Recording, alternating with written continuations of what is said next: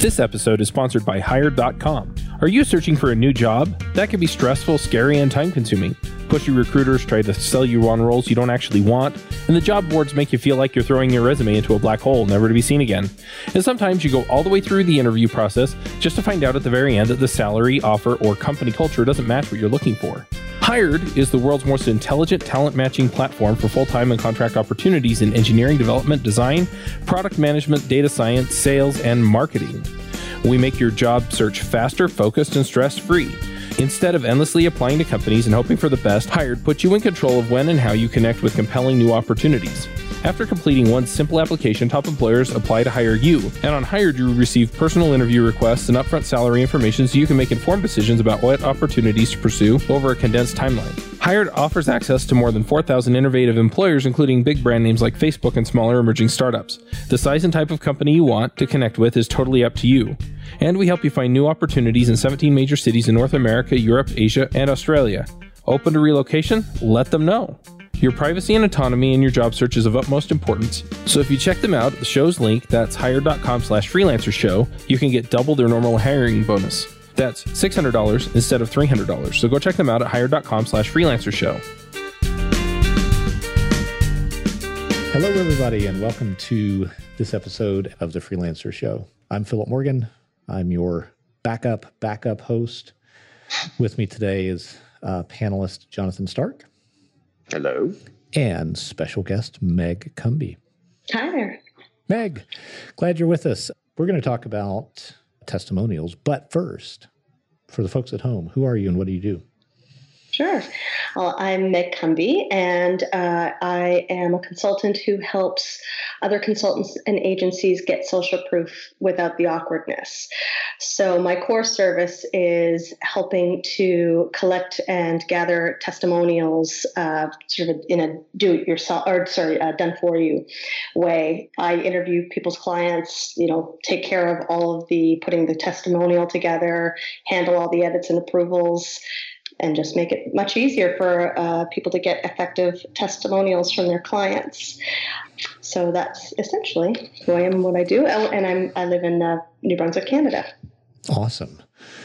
Trying to think if I went through New Brunswick on my road trip from Banff down to Seattle. would I have? How far is that? No, from? no. So New Brunswick's on the east coast.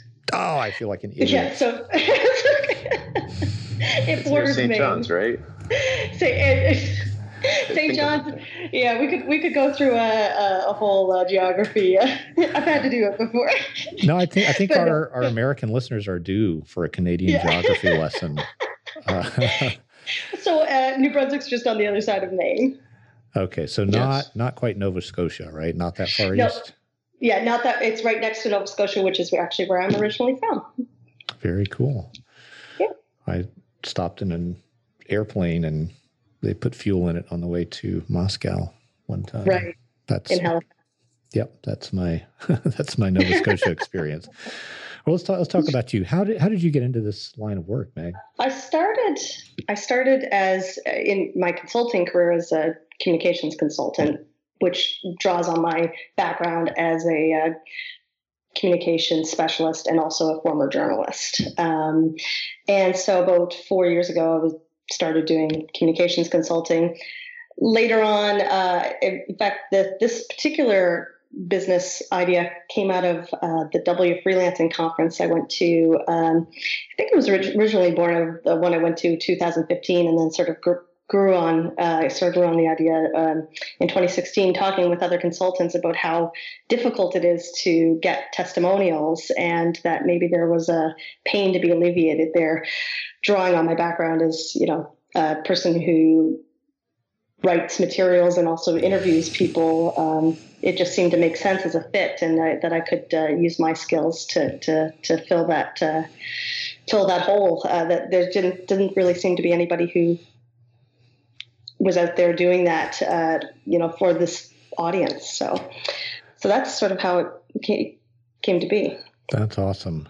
One of the things I'm very interested in, and I, I think, you know, for, for those of you listening, we are going to get Meg to give up some advice on her area of expertise. But I'm curious about this this thing of like what opportunity looks like before it's obviously an opportunity. And you hinted that maybe you, you spotted an opportunity that nobody else had seen or somebody else had seen and they kind of wrote it off or it just didn't really look like an opportunity yet and, and you saw it at the right moment. So i'd love to ask some questions meg about what that was like. So how did you um, ha- feel confident that people had this need for mm. help with getting social proof yeah, it's interesting. It certainly wasn't um, obvious from the very start. In fact, I, you know, it took over a year before the opportunities really um, started to seem to, to gain momentum, if you will. Um, I'd had a sense of like that I wanted to uh, offer a very. I, have had long-term clients for a very you know long time, and um, getting new clients isn't something I've really had to do a lot of. So I knew there was a certain ceiling with continuing with uh, just doing what I was doing. There was only, mm-hmm. only so much I could do. So I think, yeah, in those in, in those initial conversations, um, it was more trying to find where what could I do for other people, you know. And so that's you know, and then it, it didn't really hit. You know, I remember having a conversation with a prospect, and it, it it, it I, I, didn't hit on the pain. That was the thing. It was more I, I, was focusing more on what I could do as opposed to what the pain was. Mm-hmm. And it really was as I got started having more conversations that I didn't. I sort of let the idea drop after that first flop of a prospect uh, okay. call happened. So. Yeah.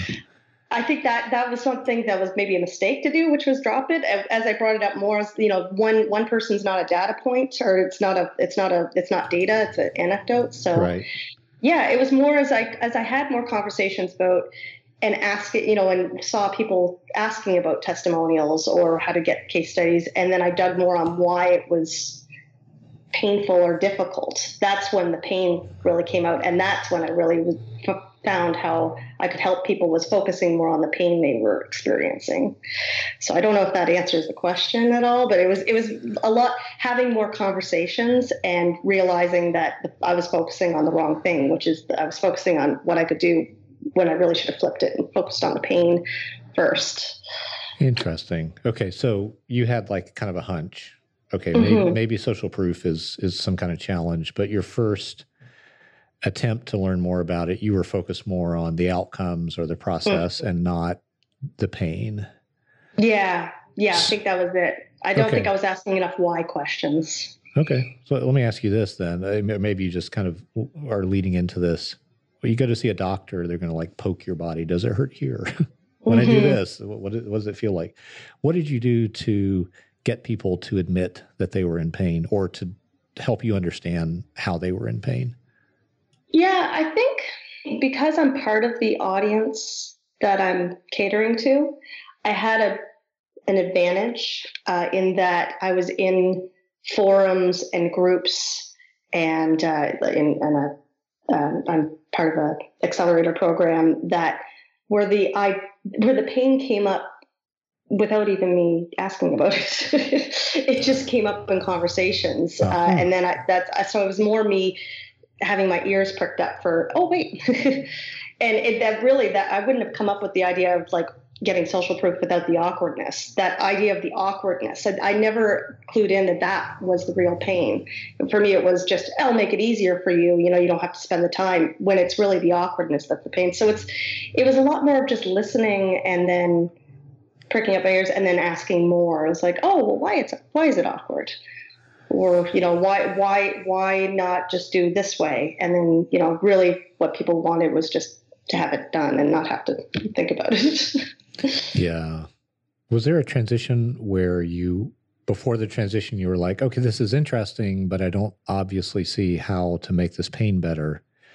And then after mm. the transition you had some specific idea about how to make the pain better I think I think that, eh, like I said, I, I, I think my process was a little bit different than let's say some other pro- people going through the process after they read um, the positioning manual or uh, that that you wrote. Um, mm-hmm. In that I had this, I, I I kind of lucked into the solution that the solution came first to me. It's just I didn't know how to hook it to the pain. Got it. So okay. ineffectively. So I, I had pieces, and it was more in these conversations that they became connected. Yeah. If that makes any sense. well, it does to me because that's that's pretty much how we all have to go about it. Is like we it, we might be sort of academically interested in problems that we can't solve for people, but mm-hmm. ultimately in market research, we're looking for a problem we can solve, right? Mm-hmm. Yeah, no, that's and I think that's the thing. It just, uh, you know, like I said, realizing that, and and it's it's different for you know that that how to solve that pain is not the same for everybody. Not you know my service is not the right thing for every single person out there who needs a testimonial. It you know makes sense for, for example, larger engagements uh, or client you know to interview clients with you know that you've received a larger engagement for. You know yeah. You know, because the price point of my service doesn't, you know, if you're, if the whole engagement is $500, then it doesn't make as much sense as if you're doing, for example, five figure engagements. So, but uh, yeah, I, I think that's the, the thing is just being attentive in those conversations and asking more questions. Eventually, some pieces start to fall together. Fall together when you've been when you're thinking about this stuff all the time. We have the inventor of the the term why conversation on the line here. Yes. you, got anything to add there, Jonathan? yeah, I mean, uh, the thing that uh, Meg's mentioned a couple of times that I have observed myself is that once you can get out of your own way and stop thinking about your capabilities and your skills and the things that you have, give you a sense of mastery, that's all super important. You need to be good at what you do, and you need to focus on it for a long time to get there. But if that once that's sort of done, or you're you're you're pretty far along that path, mm-hmm. it's dramatically different to flip it exactly like you said, Megan. Just think about okay, you know, I've got this tool in my toolbox, or maybe I've got an entire toolbox of tools, but I need. You know, I'm not going to go around door to door and say, "Hey, I've got all these tools. How you want me to use them on your house?" You need to like wait and just like I think you said perk up your ears, which I love. Is like kind of like have your radar out there for people who are spontaneously complaining about some problem that they have, and you're like, oh, I've got a I've got a solution for that. But then change your marketing around and change all the conversations. Once you once you identify that and you see a pattern or a trend, and you believe that there's value there for them, enough value there for the receiver that you can uh, charge a price that is going to exceed your costs, aka give you a profit, then mm-hmm. you can start to package that expertise up in a particular way that makes it really, uh, they really connects the dots for the people who you are ideally suited to serve. And, you know, going through, I mean, the, the why conversation piece is specifically for, for value pricing custom engagements. I'm curious, it, Meg, you mentioned that you have a price. So like, you know, my, my price doesn't make sense for people who aren't doing, you know, doing smaller than five figure engagements. So one of the questions that I'm, I'm wondering is how do you currently package up your expertise to sell? So, yes, yeah, so I do a productized service. So my, my prices are up on my website. Um, and uh, right now I just have these, uh, uh, this core service offering. I am you know, looking for opportunity, like again, sort of uh, listening to my customers or clients and looking for opportunities to expand it. But yeah, it is a productized engagement. So that's, I mean, which is not, you know, of, of course, you know, there's value pricing that makes sense for certain things. I felt for this particular engagement where I am right now, productized service made the most sense. Sure. It's a very, it's a very, Oh yeah, and it's a very predictable process. You know, it's it's it's pretty much the same process with every. You know, I have I have a certain process that I go through, so it mm-hmm. it makes sense. You know, I know you know A happens, then B, then C, then D. Like you know, it's it's a pretty, you know, there, there's not a lot of uncertainty in the process. So. Right. Yes, it's the way most people buy most things, so it's really comfortable for them once they get over the once they get over the notion of hiring a consultant or a freelancer on an hourly basis and, and you present yourself as like a lamp, you know, like here's this lamp that you can buy. It's going to do these things for you. There's no, it's not as crazy as it might sound to somebody who hasn't tried it. It makes it way easier to sell. Mm-hmm. Uh, and, and to, you know, because it's easier for the buyer to understand and Absolutely. it's easier for you to optimize and, and promote and market and sell and deliver and everything, everything gets so much easier Mm-hmm. Absolutely.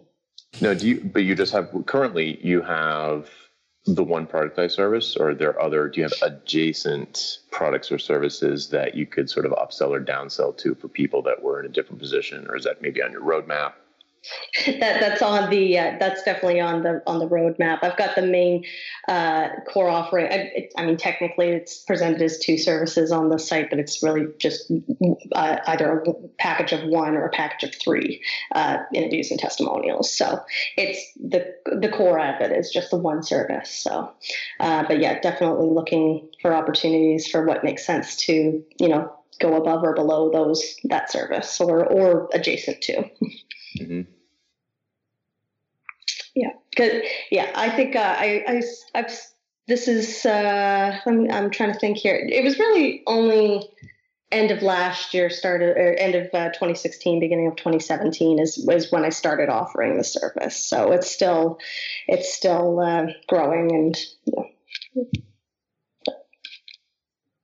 what do you do to get the word out or or how do you it said you it sounds like you're connected with a bunch of communities that are ideal, you know, mm-hmm. your or at least or at least some ideal buyers are in that in those groups. And you go on podcasts obviously. Um, are there are there other things that you you have done or you're thinking about doing that were have been or seem to be effective at attracting ideal buyers? That's mostly it. I've, I've found that so far the the most effective um, marketing channels, if you want to call them, is re- relationships and referrals.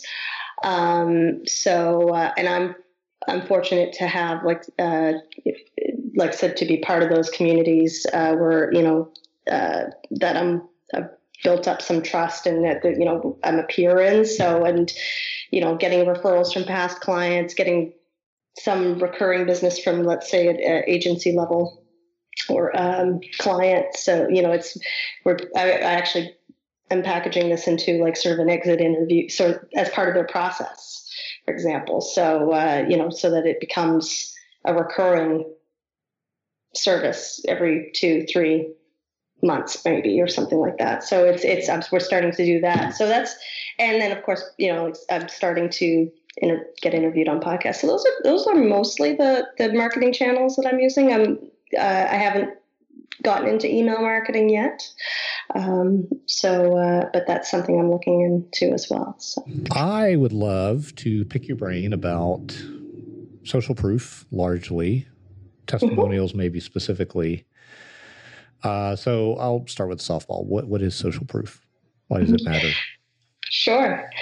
I actually just started reading this book called Influence by Dr. Robert Cialdini, uh, who is one of the experts in uh, in influence and persuasion, and uh, he's got a whole. It, I think the way he like he says the statement of social proof is really, um, or the principle of social proof is the that we did the one means we use to determine what's correct is to find what out what other people think is correct. Um, it's you know a whole it's a, it's a way of saying you know there's it's a way of backing up with other people actions or words mm-hmm. what you're saying. Right. It, most broadly i'd say. So that you know testimonials are one form of it of course. But yeah it could be either behavior or or any form of um, endorsement or that you know basically but, but showing that other people back up what you're saying. Okay. Okay. Saying you're not alone maybe is yes. a, a fun way to say that. Absolutely. You're you're not the pioneer who's going to get all the arrows. you're, you're, you're the settler. Precisely. Precisely. Yeah. No, that's that's a big thing. Uh, I, what is it? I think Sean D'Souza gives an example in his uh, book. Um, it, might have been I, I I read the Secret Life of Testimonials and the Brain Audit around the same time, so sometimes I forget which is which. But I think I think it's him that gives the example of like you know you go to a restaurant and you know there's a line out the door. You know you gonna even you know even though you, you think it's going to be more crowded obviously a good restaurant if everybody's going there and nobody's keeling over from food poisoning so yeah right so it really it's about i guess I mean, do you think testimonials or, or social proof are really about risk? Like, Mm-hmm. this is proven. We're we're not going to try this out for the first time and potentially suffer the consequences. Exactly. That that absolutely would be it. And and uh, yeah, they min- they help minimize risk for the buyer and Mhm. looks uh, and and build trust. You know that hey. In, in our like stop talking about uh, let's say in a consulting context you know that the investment has paid off for others and and gotten them the results that they you know that that that made the investment worthwhile mm-hmm. Okay. Uh, just for folks who maybe don't know or maybe have some different picture in their mind when they hear the word testimonial, hmm what is a testimonial in the context of, you know, uh, business services?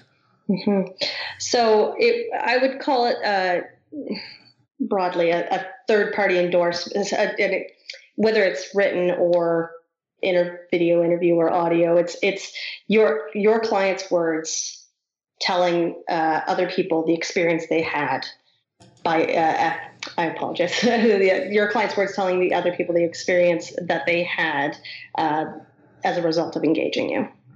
Got it. Okay. How is that different than a case study? I'm going to pepper you with a bunch of kind of like newbie marketing questions Sure. that I know Sure. some folks have. So, how is that different than a case study, which also talks about like the experience a client had with a service provider? How is a testimonial different? hmm Well, I, I would say the key difference is a case study uh, is not in the client's. It's not um, being presented as the client's words. Okay. You know, it's it's it, you know you can write your own case studies uh, without you know you can say you know I worked with X company and we deli- you know we did this and delivered X results and solved this problem. Uh, you can do that without.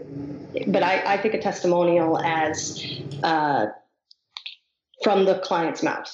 So, you know, whether that's quoting as a written content or the, you know, you're actually seeing them or hearing them say the words, then that, that's where I would draw the distinction. Sure. I, case studies, I, you can certainly, I think testimonials can act like case studies, often mini case studies. Um, but I think the other way around doesn't work because a case study can't necessarily be a testimonial because it's not, it's not coming from the client. It's coming from you. That's great.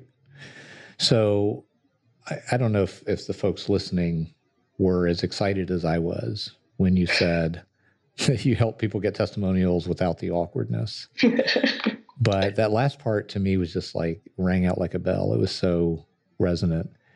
Why, why is it awkward to get to what approach a client and say, "Could you write something nice about me?" Like, why, why Mhm. is that awkward? I mean, maybe I'm making it obvious by how I'm saying it, but why is that awkward well, for people? the thing.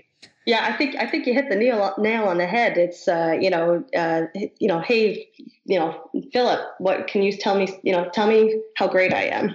It sounds really. yeah, where where do I begin? Yeah, exactly. It, it's really awkward. Um, it's you know you're asking somebody to evaluate you to your whether it's uh, actual face or or you know virtual face it's it's tough and it's tough for it's not only tough to ask. I- i think there's a lot of things that go into the awkwardness. I think there's um, on the part of the consultant there's the part of the worry that they'll say no. You know that that feels it doesn't feel good to be rejected. Um, I, a side note, I used to be a, a long time ago call center agent and one of the outbound calls, and I had to get rejected over 150 times a day. So that was, it doesn't feel good. I can tell you, it does not feel good. Nobody wants to feel rejected. Uh, and then the other parts about, like I said, just asking people that for direct feedback, good or bad. It's it's hard to tell people to their face. It's so much easier to tell somebody else, you know, why, you know, why evaluate an evaluation of that person. Um, and then uh, awkward. I think there, people are also worried about the burden of, um, you know, yeah. Ask, I don't know. They're, worried about leaving clients with a blank page syndrome or creating extra work. So that also feels awkward, you know. And, you know, sometimes after the engagement's over, they people don't know when to ask for the testimonial. It's it, you know, so that all those things go into the awkwardness of it. Yeah, I can see that. So you do it the right way, or a, a way that's a meaningful improvement over the way most people are probably going to do it. What's what's your process for getting getting a testimonial? Mm-hmm. So for for me, or like a testimonial from my clients or a testimonial for my clients on their behalf? Great question, actually. I don't know. Um, Ooh, is, is it different? What's the difference? Yeah, is it different? we get uh, yeah the the one difference is uh, at the moment i do my own uh, for when I want a testimonial from my clients, I do my own interviews um, because I and I, I, am looking eventually to train somebody to be able to do mine, so I can get the same benefit that I offer my clients. Yeah. Um, so there's the key difference. And then, of course, I also write them myself as well. So um, that would be the key difference. Okay. But essentially, the process is the same, with the exception of the having to introduce myself uh, to the client obviously they know who i am so mm-hmm. maybe maybe it'll be helpful to just run through how i do it for my clients yeah yeah because that's probably you know pretty similar to a process that listeners could adapt for themselves so how do you do it for your clients sure so first i get them to obviously select a client and um, send them uh, a request either email or in person um, to uh, ask them if it would be okay for them to uh, speak with me. So it's something along the lines of, you know, been a pleasure working with you on the project. Love to get the way the, the big way uh, that we're I really help people with this and get over that fear of sending out that email is frame it as a customer service opportunity. So it's I'd love to get your thoughts on your experience of working with us or me. Um, you know what what and what we were able to accomplish together and how how things could have been improved. You know, so it's not just asking for all the you know, hey, tell us what a good job was we're doing. You know, it's it's also asking for their it's it's it's framing it as a chance for them to give their feedback. Uh, and then you know from there you know you ask you put in the ask for the you know if if it's okay we could do it in a phone interview. Uh, you know 20 to 30 minutes is usually sufficient and uh, and then the the key line that I sort of came up with was with your permission in this case, you know, they're asking for me, you know, like, oh, they, they introduce them to me that I'll be doing the interview. And then they'd say, with your permission, she would also write a testimonial based on your feedback and send it to you for your approval. And then, you know, may I get the two of you in touch to schedule time for this conversation? So it's an easy, it's an easy introduction. It's a, it's a, it's a way to like sort of remove some of that fear of you're asking them for something and they're getting nothing in return. They're actually getting a chance to give their feedback. Your chips showing that you care about their feedback, good and bad. So uh, that's the way it starts. And then from there, it's uh, you know I'll, I'll send a Calendly link to the client, which makes it easy for them to pick a time for their own their own convenience do the interview, uh, which we can talk more about interview questions um, that help get the best answers after the, and then I, uh, yeah, then I get the interview transcribed, use it to write a testimonial, send it to my client first to make sure that I've, you know, understood the context and also minimize back and forth with the client if there's a detail I didn't quite understand, especially if it's a technical person. And then we sent I send it to the client for their approval. There's usually no changes. If there are, they're usually minimal, and then uh, we okay it for publication. I also include a um, in at the end of my engagements. I include a, a summary of additional feedback received. Uh, so that's which could be used to help improve uh, marketing or service. Um, your, you know, your uh, your services, um, whether that's you know good feedback, so you can double down on what works, or use it in your marketing messaging more. Like maybe you weren't really identifying the pain in your marketing messaging that you know you were uh, that you actually solve, or like what's really important to your clients. Um, you can amp that up in your marketing messaging uh, or uh, something that you did for this client that you could replicate for, that they really appreciated that, that you could replicate in your other engagements. And if there's anything negative uncovered you know then fix what doesn't work you know whether that's how you present something or actually you know changing some a way that you do things.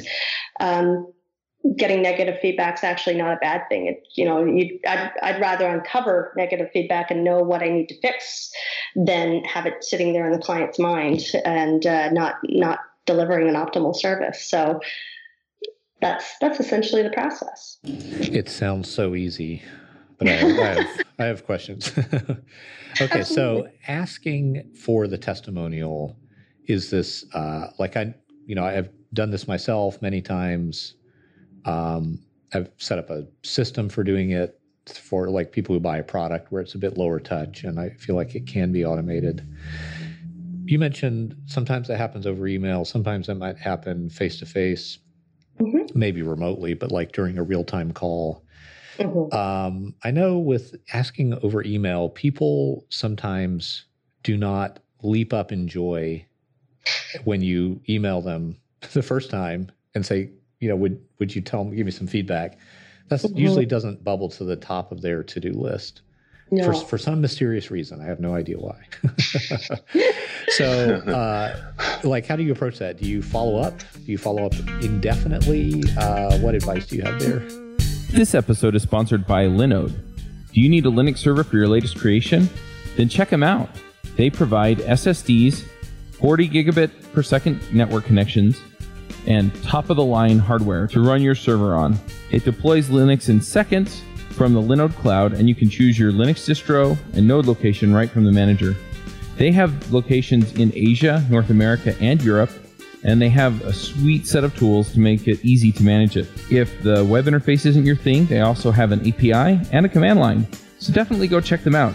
They also provide two factor authentication, IPv6, DNS manager, cloning, scaling, and everything else that you want. So definitely get the most out of your Linux node and check them out at linode.com. And check them out at devchat.tv slash linode. Well, uh, this actually ties to a point um, that I uh, like to bring up sometimes is it's that um, one of the things that you know can make it more successful to get testimonials is building a really good relationship with your clients. You know it shouldn't it, it they shouldn't feel you know if if, you, if you're not very um, if, if you don't you know that, that includes providing great service of course like to, to the point where they want to help you out by providing you feedback. I think that's a huge bit that you know obviously has to occur during the engagement you know so that's that's one thing. If you build a, a good relationship you know in a point where they feel like there should they would like to reciprocate and and you know do something for you that helps. Um, in terms of um, that ask uh, definitely following up uh, i'd say two to three follow-ups if it's an email. Um, typically I, I really have I've only seen rare occasions where the client doesn't respond um, or says no. It you know it's it's not it doesn't happen that often, but it, it can. There, there are times when the clients you know uh, or when the client has a policy of not giving testimonials. You know, there's no point in pulling teeth. You know, so that, that's where I would say I think it is. It's also good if it's not the first time um, that the client has heard that you'd like their feedback, if you can bring up that expectation earlier in the engagement, you know, whether that's at, you know, in your, you know, welcome materials, bringing it or during the engagement saying, you know, this is great working together. You know, before we finish up, I'd love to get your feedback, you know, on, on how things have, are going or have gone with the project that helps a lot, you know, and, and that way it's not the first time. Obviously, by the time some certain clients come up to me, I, I you know, we have you know, it's the engagement sometimes is over and we can't undo that. But, you know, th- those are ways that you can make it more likely that the client will say yes. That's a really interesting idea. John, I'm curious, Jonathan, do you do you do that? Do you ask for like mid project feedback?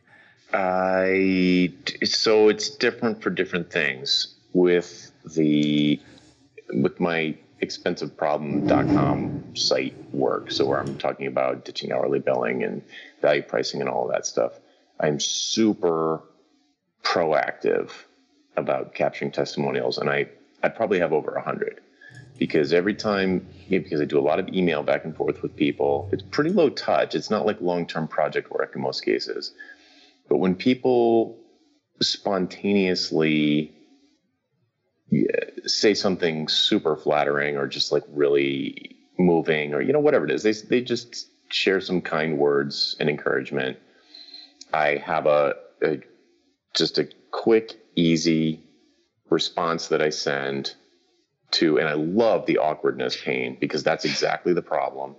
I just have this pat little thing, and I don't even know what it is because I have a keyboard shortcut for it. it's, but it's something like, you know, OMG, that's so awesome to hear. Uh, it's totally fine to say no, but would you mind if I use this, if I share this on mm-hmm. my site? It, it's that's it.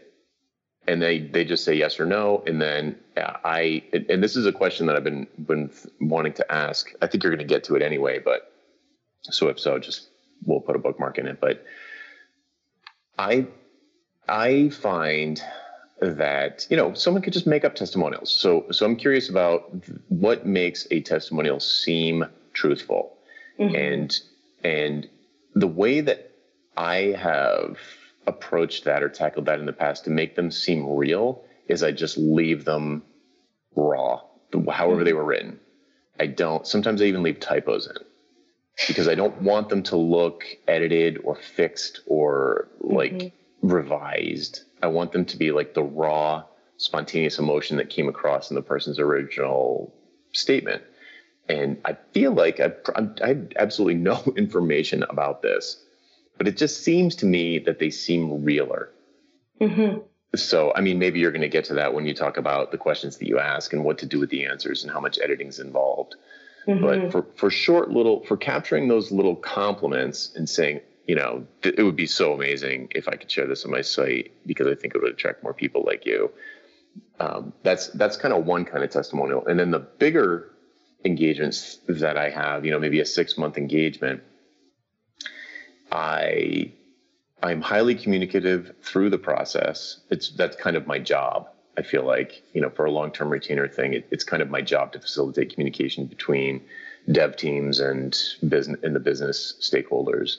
So I'm always looking for opportunities, not so much it's not so much feedback on how I'm doing, but feedback on how the client feels the project is going, which reflects largely on me. So, mm-hmm. so that that's happening throughout, and then at the end, I'll I have, you know, Sean D'Souza, his name I presume is going to keep coming up, but I have uh, the series of six questions that he outlines in the brain audit and probably in Secret Life of Testimonials mm-hmm.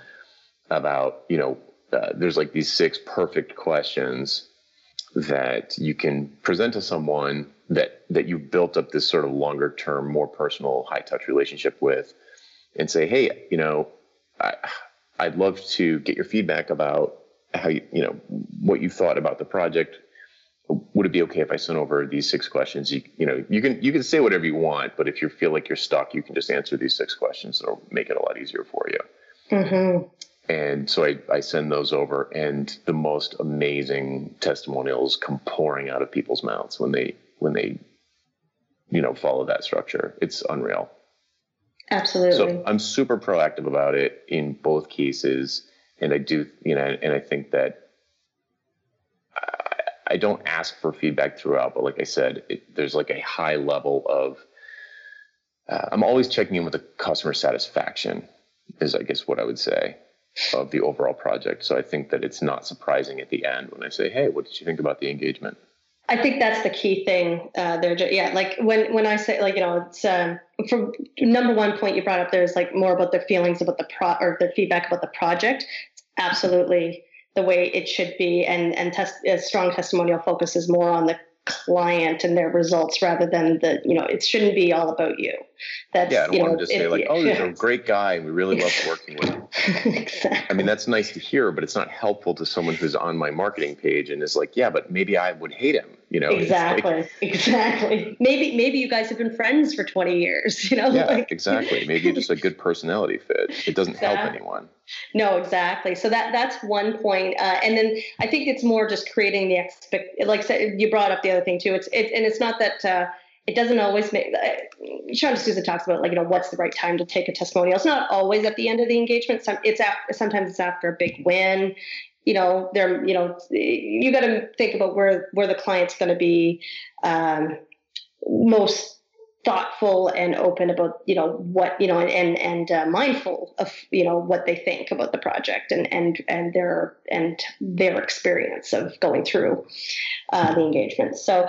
Um, yeah, I think that's thing uh, a key thing. And uh, so when when you asked about uh, you know what makes it seem more real, this is and when I talk about the you know testimonials I do, they're they're longer. They're they're three to four hundred words usually. They're more like mini case studies. Um, so that's one one way that uh, you know the richness of you know the how how detailed they are and how specific they are too, and also maintaining the client's language.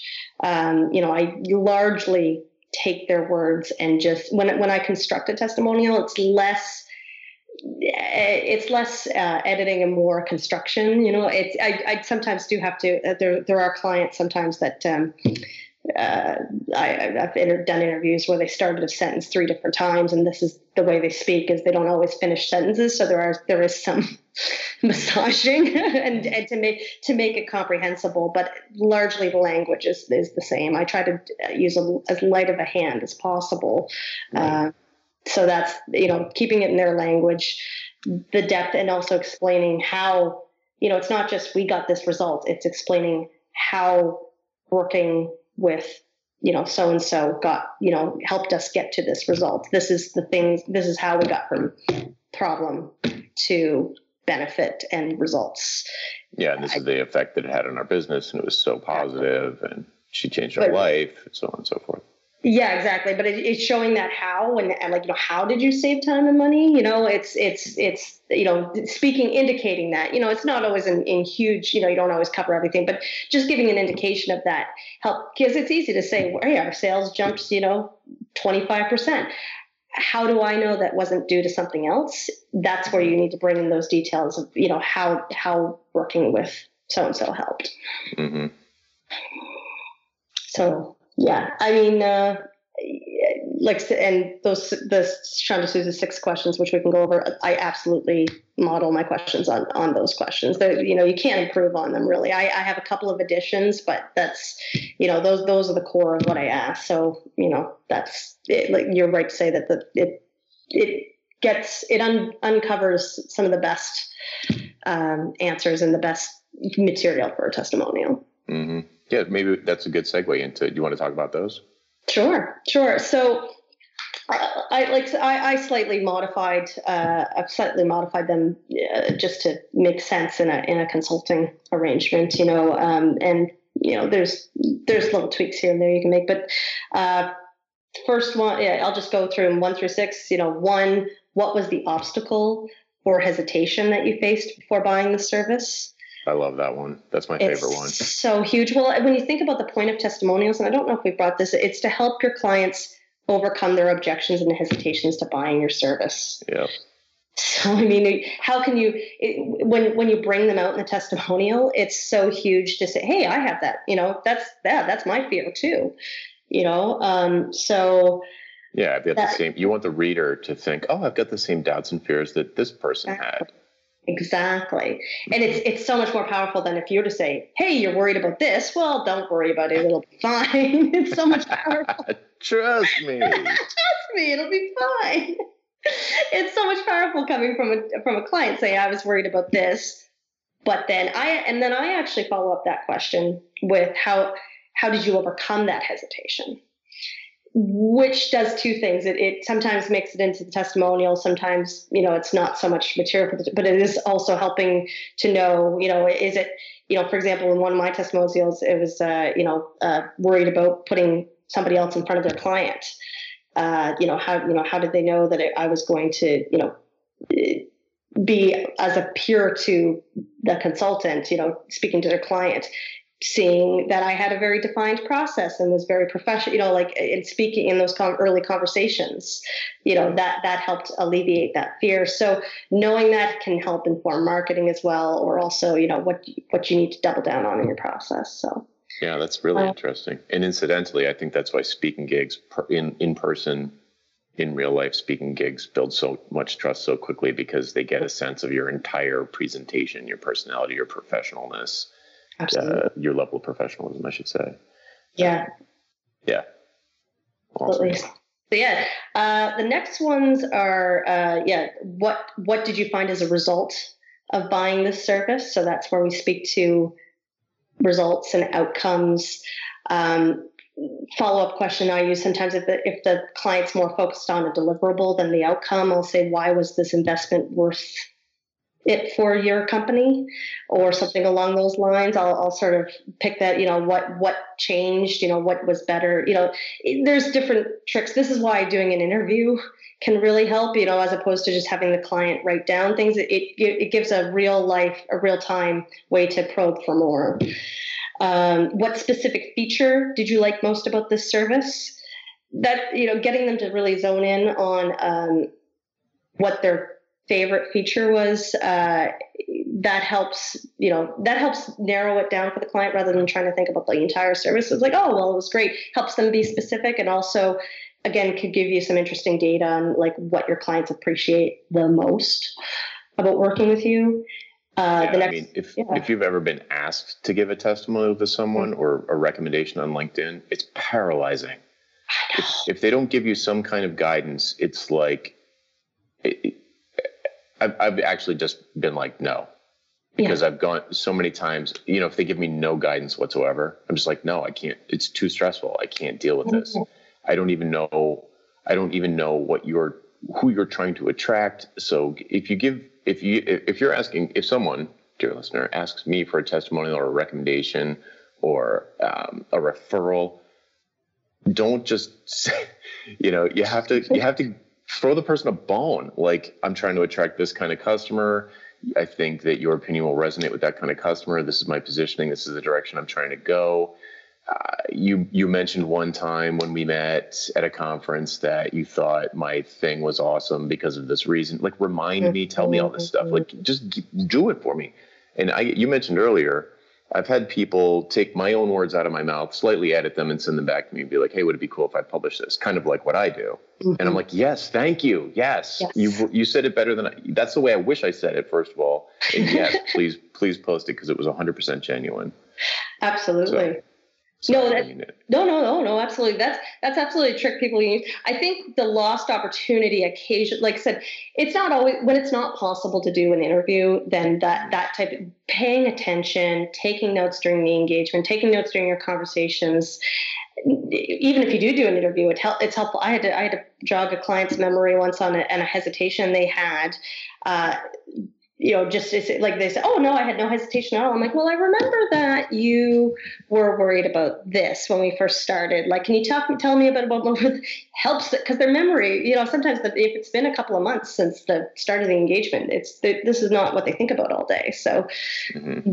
absolutely, giving giving some clues and some, you know, jogging their memory is helpful. So yeah, uh, yeah. When after you get them to talk about the specific feature that they like the most it's good to draw uh, what are three, two or three other benefits that they saw, and then of course t- asking, would you recommend this service to others? Usually, uh, you know, by that point they're saying yes because they're doing an interview, but but it's it's still important to get it and then ask why.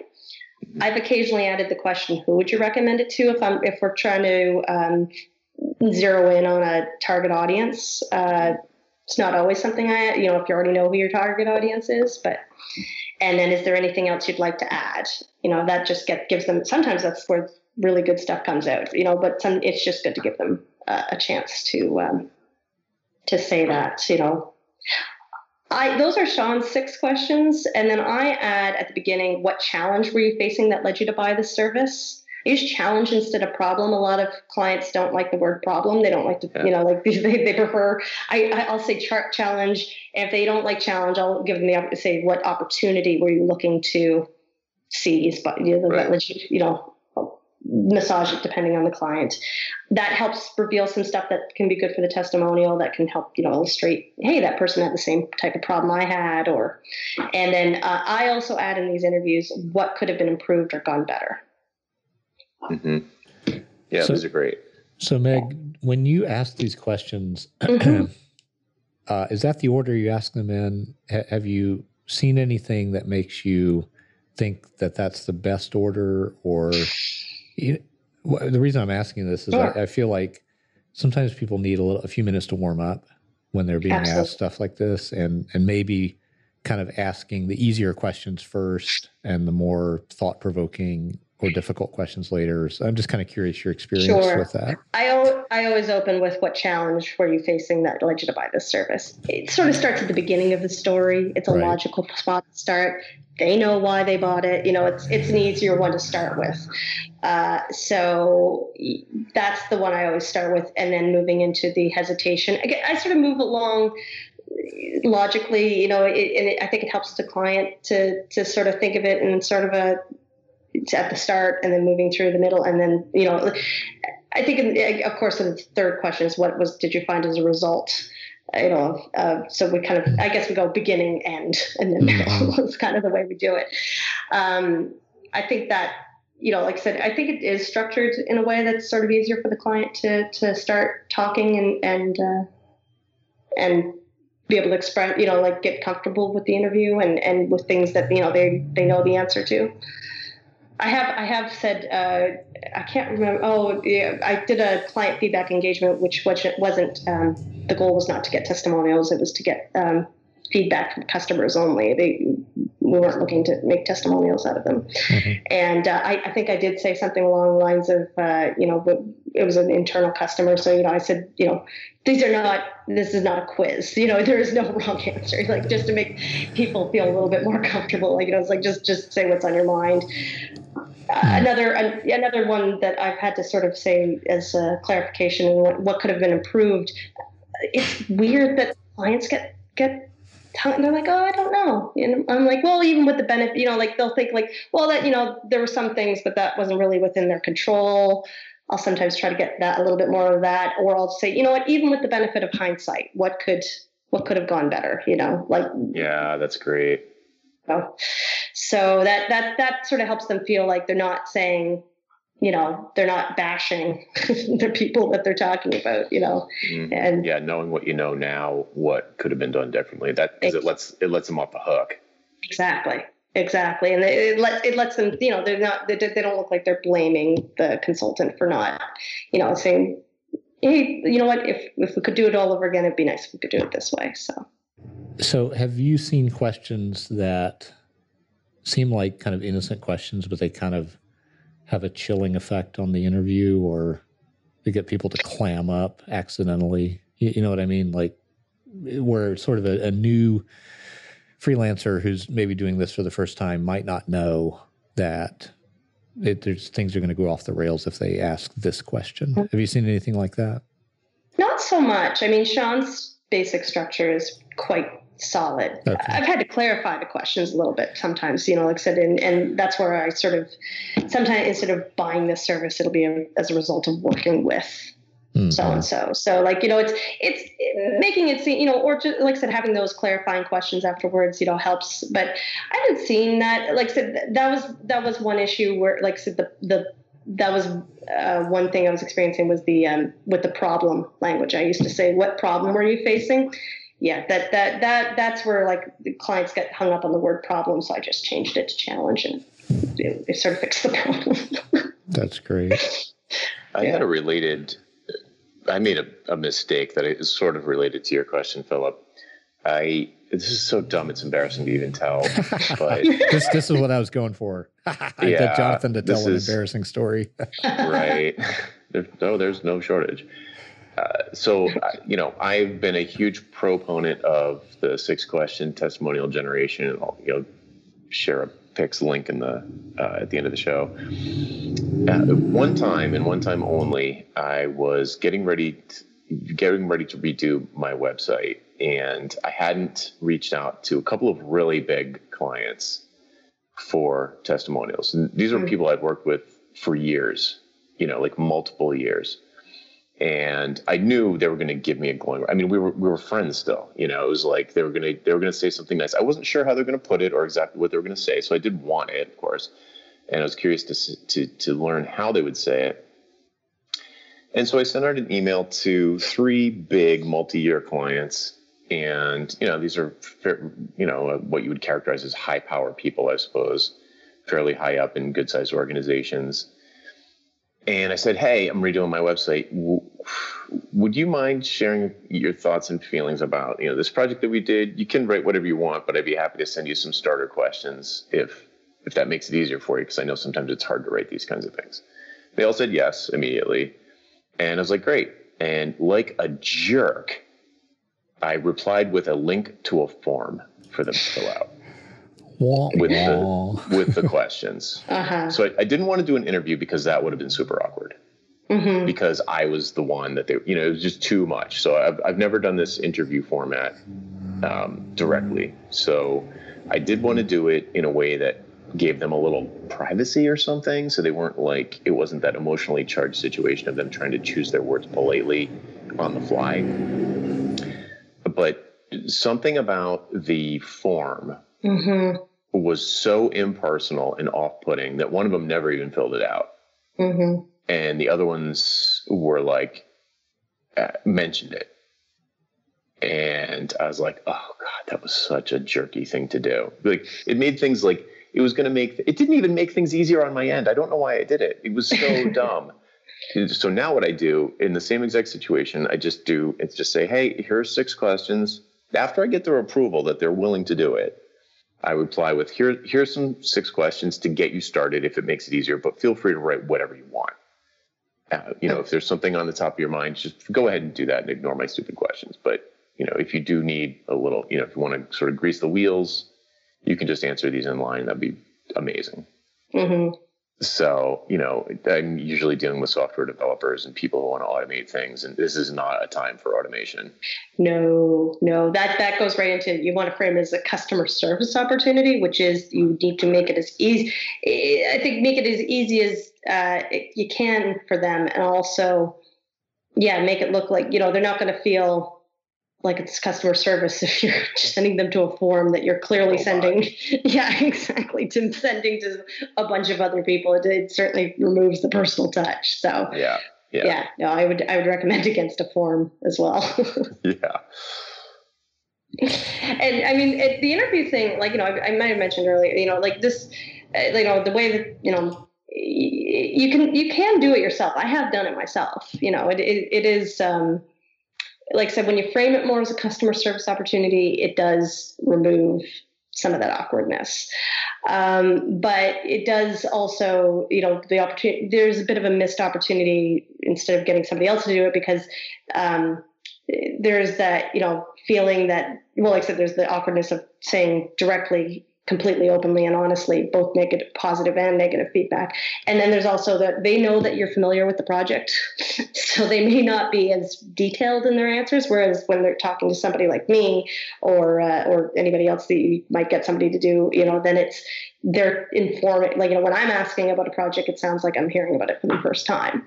And so they're getting in a little bit more detail about the results that they that they've achieved and how that those you know what the benefits were and what the you know what their favorite feature was or things like that. So that's helpful. I do get background uh, information from my clients before i talk to the clients so that i i know those little details that you know maybe they're not quite if they're not quite getting at you know then uh, i try to get some you know like i'll make sure that i know certain results that the consultant knows you know again just to help jog the client's memory. But i like to hear it you know from the client first you know get that sort of unprompted response or not unprompted because i'm prompting them with the question but you know what i mean like not not coloring the response with the so yeah that's that's those those are benefits. And i mean you know you can you you know i'd say if your projects are four or five figures you can get somebody else to do it like me. And you know maybe if it's more in the three figure levels then that makes more sense to do it yourself you know whether whether that's a written or or an interview you know so. Yeah, you don't want to lead the witness. It comes, comes yeah. across as phony. yeah I mean, to me, that gets to a larger question about social proof in general. Like in a system like Amazon, Amazon's marketplace, people can mm-hmm. leave reviews that they were not asked to leave. I mean, they were mm-hmm. maybe they were kind of prompted to, like, here's a link. Maybe they were reminded to, but you can also just do it of your own initiative. And you know, with like service providers, I it doesn't really happen that way. And I, I have this.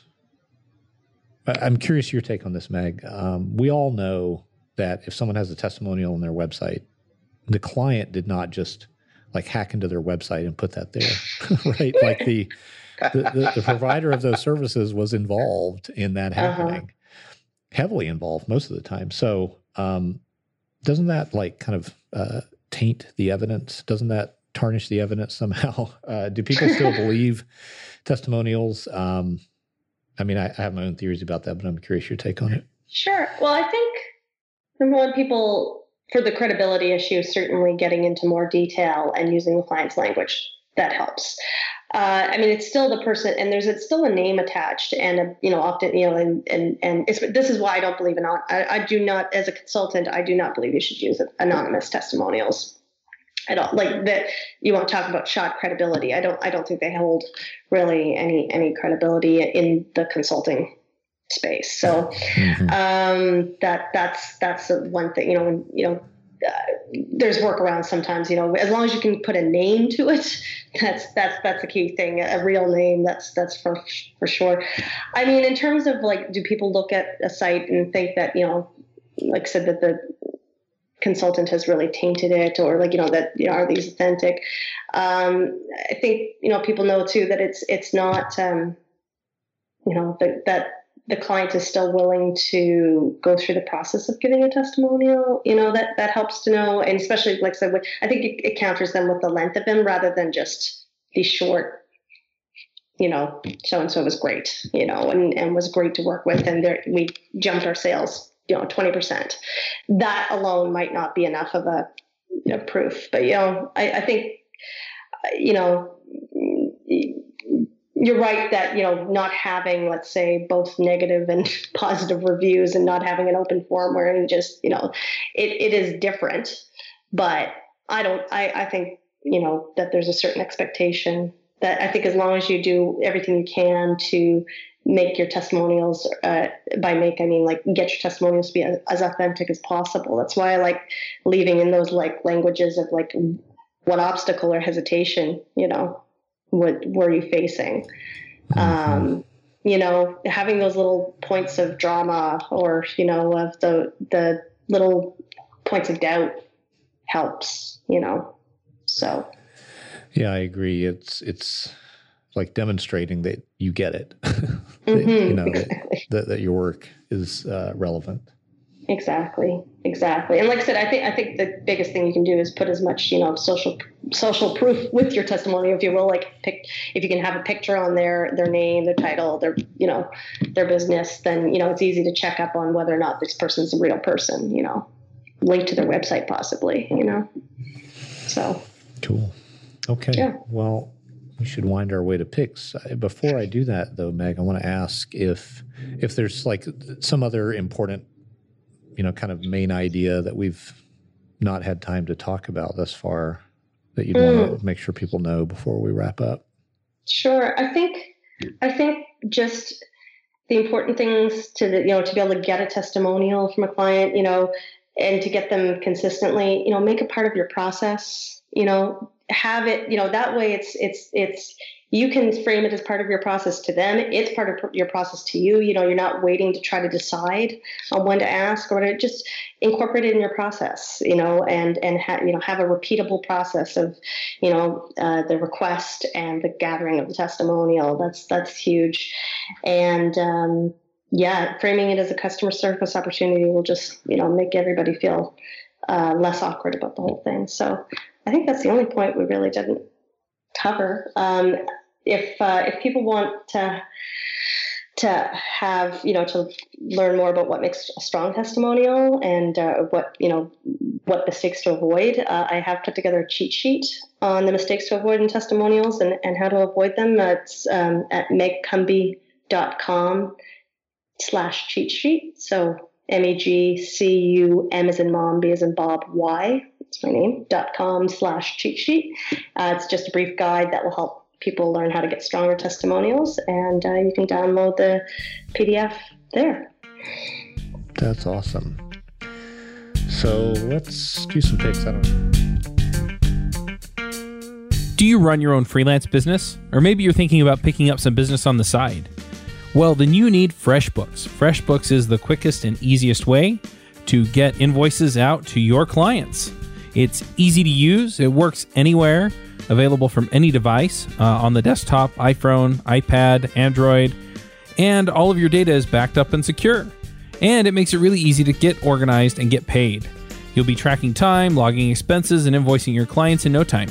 You can also save time billing, freeing up several days per month to focus on the work that you love, and you get paid faster. FreshBooks customers are paid on average five days faster because there's a link on the invoice that says Pay Me Now.